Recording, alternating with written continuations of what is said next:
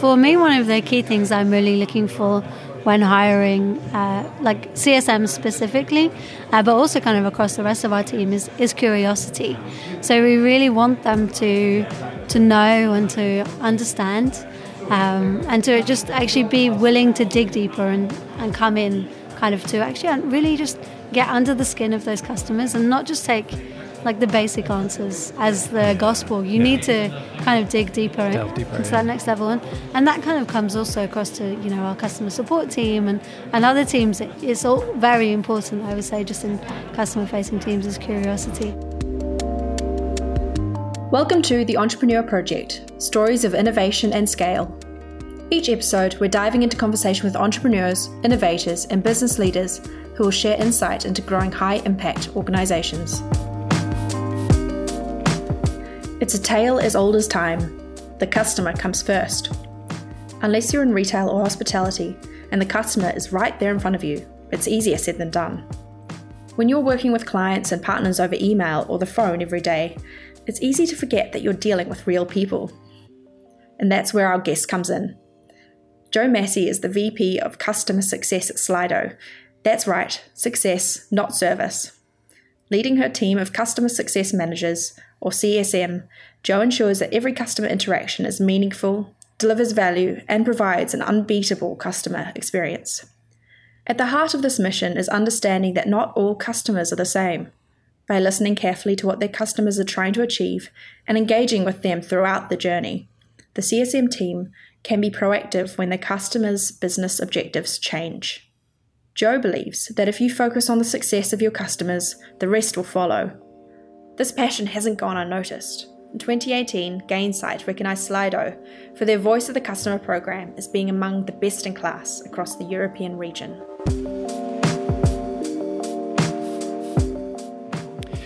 I'm here at Startup Summit 2019, this time with Jo Massie from Slido. How are you getting on, Jo? Really good. It's great to be here up in Edinburgh. Yes, indeed. Where are you from originally? Right now I live in Worcestershire, but I'm planning to move here in the next few months. So good stuff. Here scoping things out. Good choice. Good choice. Edinburgh's a good city. So you work for Slido. Yeah. What does Slido do? We are a web app for meetings and events. We're really trying to maximise the experience that people get from joining a live meeting or a live event. Really trying to give a voice to the audience and make sure that people can be involved in the conversation as well. You have some great insights, either in your company, in your meetings, or also kind of at conferences like this. Everyone's an expert in their own way. Yeah, perfect. So. Yeah, I used to work in universities, and we used to use a very similar tool for getting feedback from students and stuff like that. And it's amazing the effect it has on an audience as soon as they can feedback somehow. They can have some kind of power over what happens. Makes a huge difference. Actually, that's how we started. Our founder and CEO was a lecturer in a university in Bratislava. And he really wanted to get instant feedback from his students to know how he was doing. So that's what we're all about, really. Excellent. So you're now in customer success with Slido, though. Yeah. I lead our customer-facing team. So as our VP of customer success, so looking after our customer support, customer experience team, and also that more traditional customer success, which we call our guides team, who are really helping our subscription customers get value from the tool. So that, interesting right away there, I was going to ask what is this team made up of? Because customer success can be made up of lots of different aspects. So you're saying it's your support's definitely in there, customer experience as well, and there is a dedicated customer success team too. Yeah, of course. So we actually, when it comes to thinking about customer success, what we think about is like, how do we make our customers successful? So that's what this team is really focused on. We have a shared mission also with our sales team, which is to give an unbeatable customer experience at every step of the user journey. So that's what we're really striving to do across that team. It's what customer success means to us. But we have also a dedicated team, like I say, our guides team, who are focused on that more traditional customer success concept of making sure that customers get value from the tool and therefore renew and continue on with your business, kind of thing. With Slido then, what is success for most of your customers? Do you have just one, or is there a whole bunch of different measures? There's definitely quite a lot of different measures. We have a lot of different use cases that people are using us for. We kind of mentioned a few already. Yeah. So your success metrics that you're using when you're an internal comms manager using us for an all-hands meeting is going to be very different to if you're a conference organizer putting on a conference. Like, it's all tied together with engagement. But it could be, you know, if you are running like a smaller meeting, like actually just having one question could be success for you. But if you're running a conference with 150 people in the room, you're probably not going to be happy if you've only got one question coming through. So those success metrics do vary depending on the use case and people. But just helping our customers like achieve their goals is what we're really looking for and striving for with that team. Yeah. What is there any one of those customers are your kind of your core customer, or do you definitely put your efforts across a wider range? No, that's a good question actually, and that's changed and evolved as we've kind of grown up. I would say we're 7 years old now, so we've been around for a fair while. But we really started in that conference segment. As more people saw us at conferences, they saw us at kind of external events. They were like, "Oh, I could use this internally." And so for the last couple of years, we've been really focusing on the internal meetings. So actually, we have a good product market fit for it. All hands, town halls, big company department meetings, so being used a lot there. And then as people are seeing us in those meetings, they actually want to use us at their smaller, so their team meetings, internal trainings and things like that. So that's where we'll probably be looking to focus in the next kind of couple of years. But we need to make some adaptations to the product to make that possible. So we just launched like a Google Slides integration to make it just much easier for single presenters to use us in those meetings where you don't have a whole team of people helping you kind of thing. Yeah. So. Is that there seems like there might be a bit of a conflict there between, you know, the business wants to, or the people that run the business, the strategy might be to expand out to different verticals, different areas. But that might be a struggle for customer success, because suddenly, as you say, there's lots of different measures of success, and then how do you tell which one's which? How do you make sure that particular customer is successful? Is there a struggle there? I don't think so, because we're ultimately all striving towards creating successful customers and customers who achieve what they're looking to achieve. So I think that, you know, every successful customer can turn into an advocate for you, which will fuel growth. Like, customer success, in my mind, is definitely a growth engine for businesses. It's not like... I hear lots of debates about whether it's just a cost center, but it's definitely not a cost center.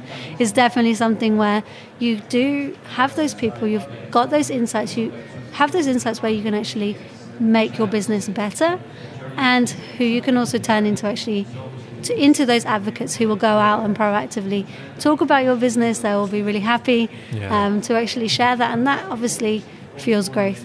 At Slido, we have quite a...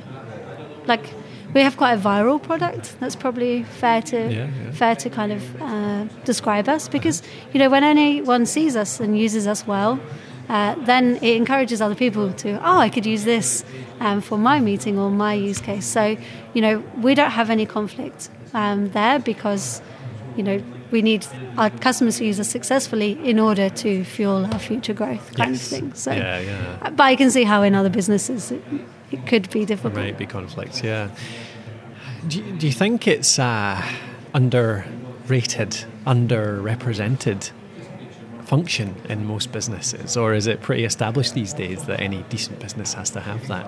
No, I think it's growing, and I think that I started in customer success 3 years ago, and even I didn't really know much about it before I started. When I actually look back on my career, I was actually doing something similar, but it just had a different name.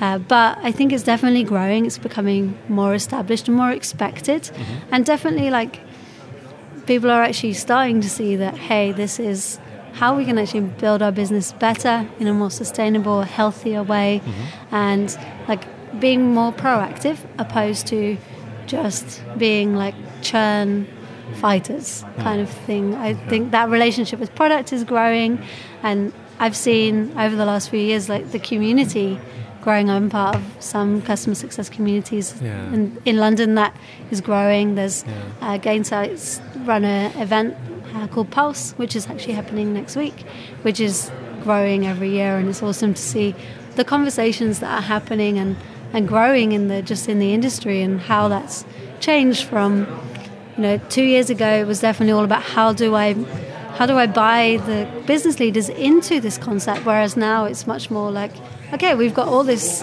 responsibility in the businesses and we've got what we wanted, so now what do we do with that, and how do we evolve kind of things. Yeah. It's been interesting to see that journey. I'm sure. Yeah, quite a big change.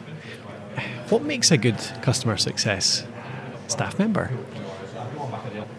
That's a good question. I think that, you know, for me, one of the key things I'm really looking for when hiring, like CSM specifically, but also kind of across the rest of our team, is curiosity. So we really want them to know and to understand, and to just actually be willing to dig deeper and come in kind of to actually really just get under the skin of those customers and not just take like the basic answers as the gospel. You need to kind of dig deeper, into that next level, and that kind of comes also across to, you know, our customer support team and other teams. It's all very important, I would say, just in customer facing teams, is curiosity, and then of course being able to be responsible and diligent and do what you do, put your money where your mouth is, almost like actually delivering and for those customers, and of course empathy. Goes without saying. I think you need a very high degree and level of empathy and understanding for customers.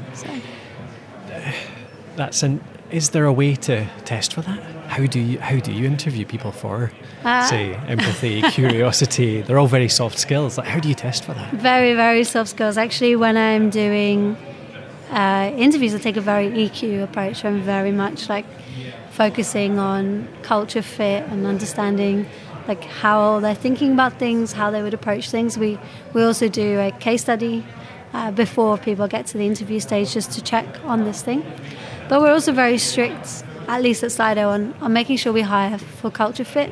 So if someone isn't a good fit for our values, then we will kind of like turn them down and say no. I was interviewing a sales leader quite recently, and he was great on paper, really great experience, but just he didn't have that same approach to how we actually go to our customers. Like, he would have done a great job, but he would have changed our culture if we were to bring him on board. So it was like, okay, this isn't the right thing to do. So we said no.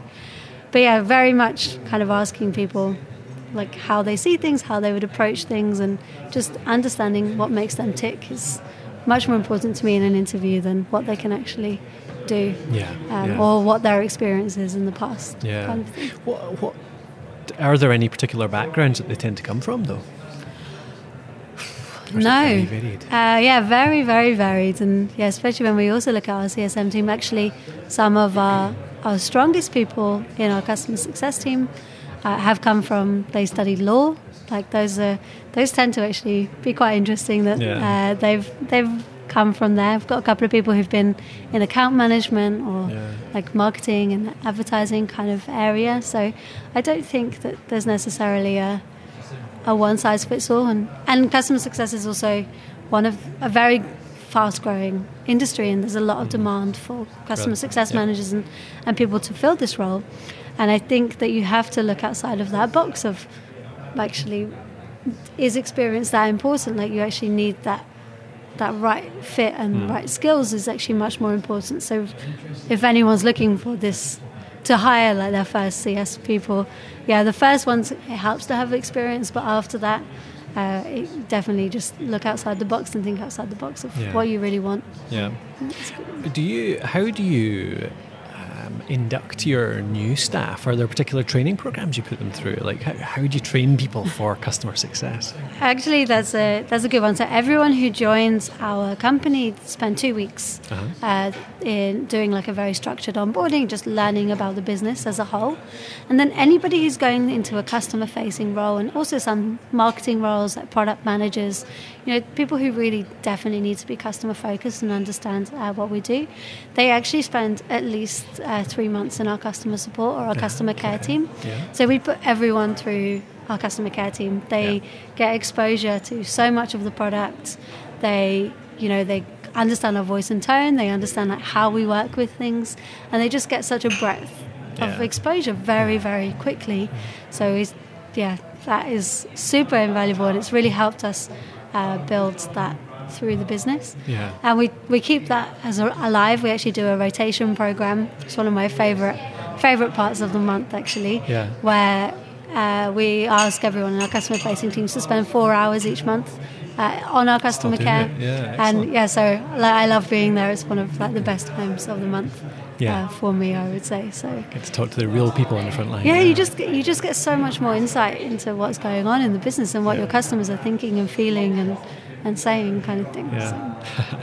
So how, I mean, when you start thinking about this, where would you tell, say, a growing startup, early stage, they're first thinking about customer success, maybe taking on their first staff member, where would they start looking to improve this? Like, what are there measures that they can see how they're getting on right now, and then sort of first techniques that might be sort of low-hanging fruit to improve their customer success? I think,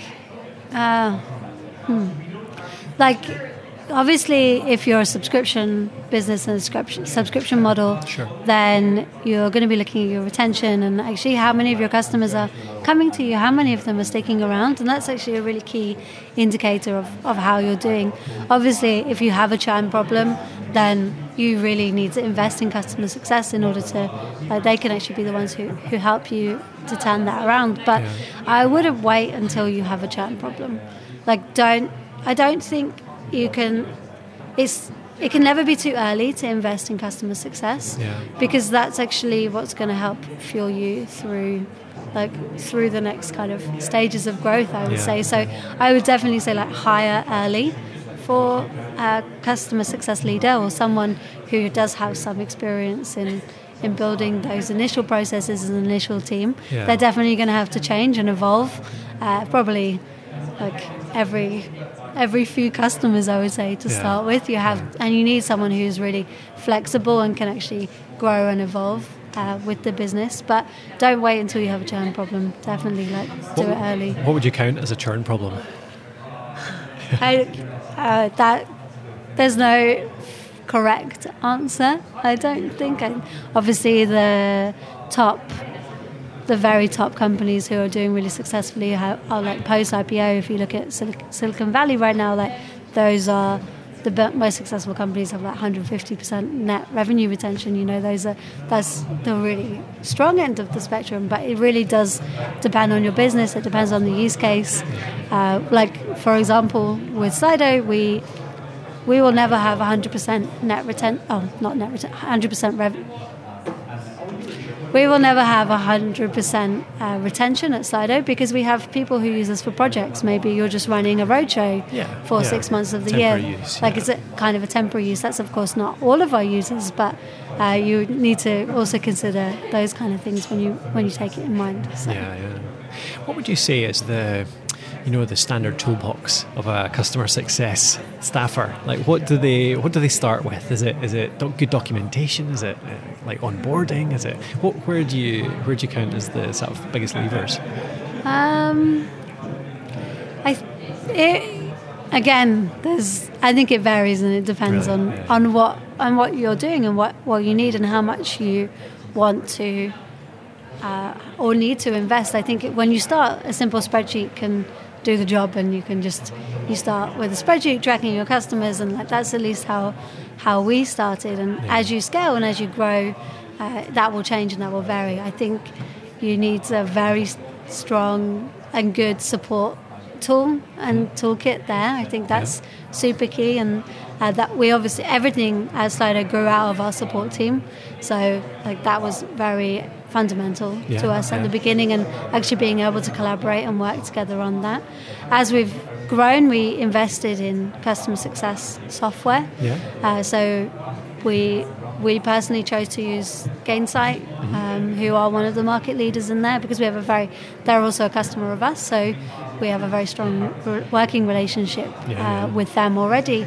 But that's Gainsight's not the tool for everyone. I think that there are other tools which make sense. Depends on the size of what type of customers you have. If you're serving enterprise customers, you're going to work very differently to us, for example, who have a lot of we have much fewer enterprise customers, and Gainsight is definitely a good fit for that tool. But if you've got lots of smaller customers and you're working with them in a much more one-to-many way, which is the majority of our customers, you probably need a different tool set and a different thing to work with them, and it just depends on your business, I would say. Yeah, Can you tell me about one thing that you have done at Slido then that had a big difference or made a big difference to your customer success stats? I think when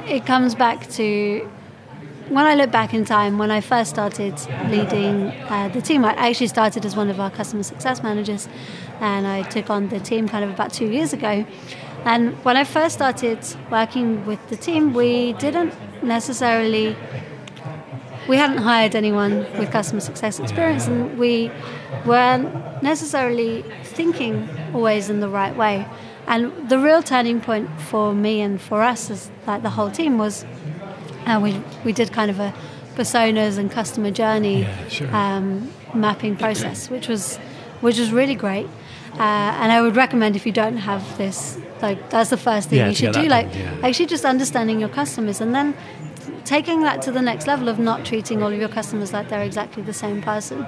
And that was a real turning point for our team, and also enabled us to make sure we're giving the right advice to the right customers, and really actually being able to become specialists in our domain, become those experts and those trusted advisors that, you're having some problems with your internal communication. Yeah, we can help you. We can advise you on what you need to do in order to make sure that that's successful, not just with the product, but just in general, actually helping our customers around the whole domain, opposed to just, okay, this is how you can technically use our product. This is the button you need to press. You don't need customer success to do that. Your product should do that itself. You should have onboarding and actually help the customers that way, because otherwise you'll never scale your business, basically. Create domain experts, and that's what's been a turning point for us, I would say. When you get feedback from customers, how do you prioritize the features they ask for, and how do you balance that with your own roadmap? Yeah, of course. Actually, we don't really have a roadmap at Slido anymore. We abolished our roadmap in January. And what we actually did is we've transitioned much more into a insights-based business model. I don't know really how to describe it, but what we do is actually we listen very intensely to our customers.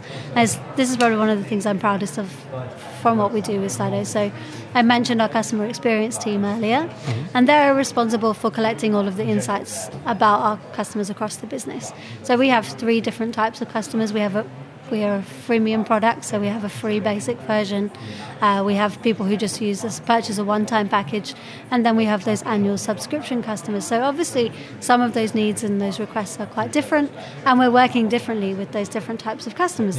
Those freemium customers don't always have sometimes they have a personal support, but they don't always have that person who's actually proactively working with them. But we care about all of them, so we want to listen to all of them.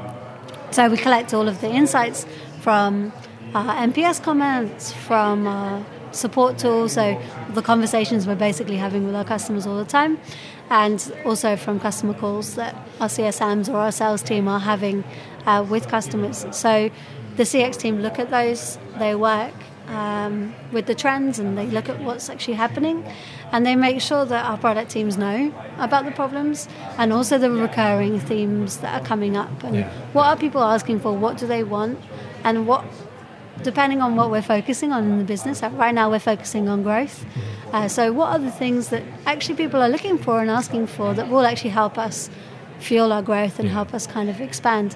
And then we take instead of having a top-down roadmap, we have bottom-up experiments. So we have autonomous product teams, which also have a CX researcher embedded in them, Okay. Who will run a series of experiments to actually see what works and what will actually make sense to solve the problems of the customers. Of course, doing user research and user testing along the way to make sure that we solve the customers' problems that they're looking for in the right way that makes sense for them and how they would use it, opposed to just how we're thinking about it and how we think it will work. Because sometimes, you know, we design something and we're like, oh, this is perfect, this is going to be great. And then you actually show your prototype to a customer and they're like, oh, this doesn't make any sense. I've got no idea how to do this. And, you know, that's super insightful, and it's better to know that before you've invested precious engineering teams resources, into actually doing that. No, that makes a lot of sense. So if you have, say, a brand new company, a brand new startup, there's just two or three of them in there. Mm-hmm. Are there any little, what's the first thing you would think about in terms of starting that customer success journey? Just listen to your customers. Yeah. Like, that's the first thing.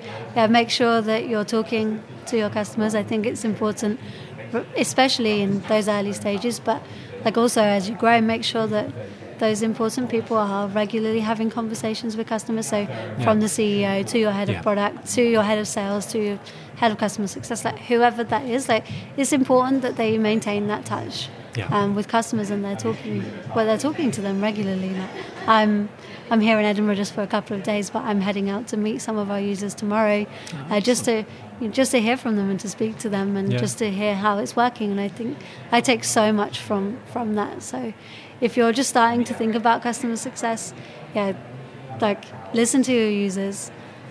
Start with a good, solid customer support or customer care team, and then as things blossom and as things grow, see when it makes sense to actually bring in something more structured. And depends on if you're straight away into a subscription business, then probably bring in that customer success leader much quicker. If you also have a freemium model and that's how you're going to expand, then starting with support would probably make more sense, and then your customer success team will blossom from there as you get your first subscription customers. Yeah, great, excellent advice. Thank you very much, Jo. Cool, thank you. Thanks for having me. Thanks for the time. Cheers. Bye.